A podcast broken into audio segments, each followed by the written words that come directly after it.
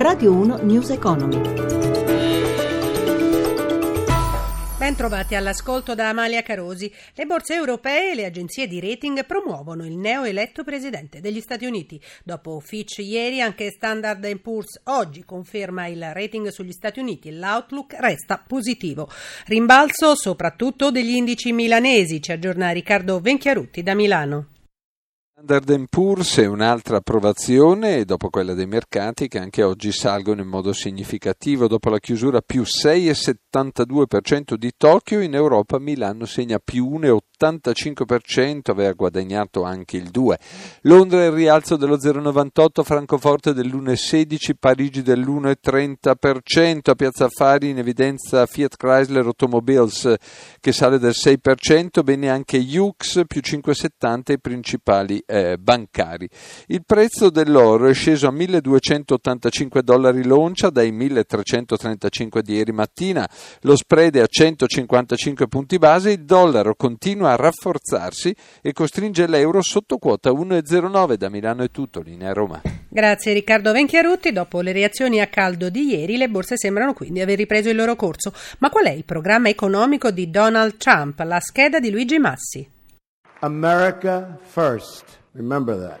Donald Trump lo aveva detto chiaramente in uno dei discorsi di taglio economico della campagna elettorale. Prima l'America. Ecco perché analisti e osservatori temono ora un nuovo isolazionismo. Trump ha espresso più volte l'intenzione di rivedere il NAFTA, l'accordo nordamericano per il libero scambio, e di ritirarsi dal TPP, il partenariato transpacifico, una politica commerciale protezionista condita dalla minaccia di introdurre pesanti dazi sulle importazioni cinesi e messicane. Nella politica economica interna invece il pilastro è il forte taglio alle tasse, soprattutto soprattutto sulla classe medio-alta, con la riduzione degli scaglioni delle imposte sulle persone fisiche dagli attuali 7 a 3, il più basso al 12% e il maggiore al 33%. Taglio deciso anche per le tasse sulle imprese dal 35 al 15%. Ambizioso poi il piano di rilancio delle infrastrutture, un piano da mille miliardi di dollari finanziato in parte dai privati, in parte con debito pubblico. La politica energetica è un'incognita in aperta opposizione all'amministrazione Obama. Trump ha messo più volte l'accento sulle fonti tradizionali, carbone compreso, a discapito discapito di quelle rinnovabili. L'obiettivo di queste misure è, secondo il neopresidente, la creazione di 2 milioni di posti di lavoro. Nel 2016 il Sud torna a crescere, lo dice il rapporto Svimez presentato stamattina a Roma. Occorrono però investimenti pubblici, come spiega il direttore Riccardo Padovani, intervistato da Gelsomina Testa.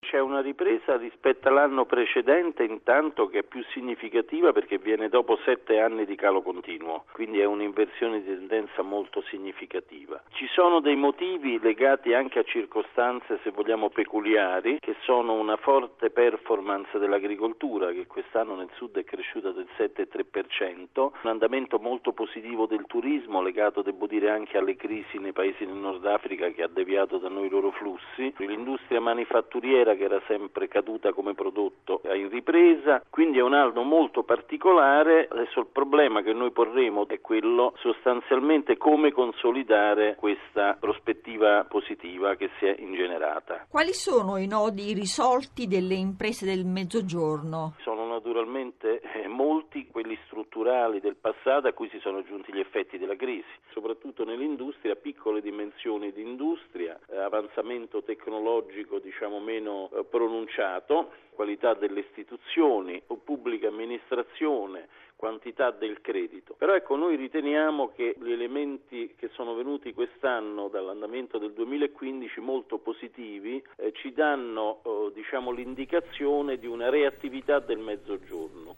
A settembre 2016 la produzione industriale diminuisce dello 0,8% rispetto ad agosto, mantenendo un livello comunque superiore a quello rilevato a luglio e cresce dell'1,8% rispetto al 2015. La flessione congiunturale, osserva l'Istat, che si manifesta dopo due mesi di incrementi significativi, non impedisce di registrare nella media del trimestre luglio-settembre 2016 un forte aumento dei livelli di produzione, più 1,2%.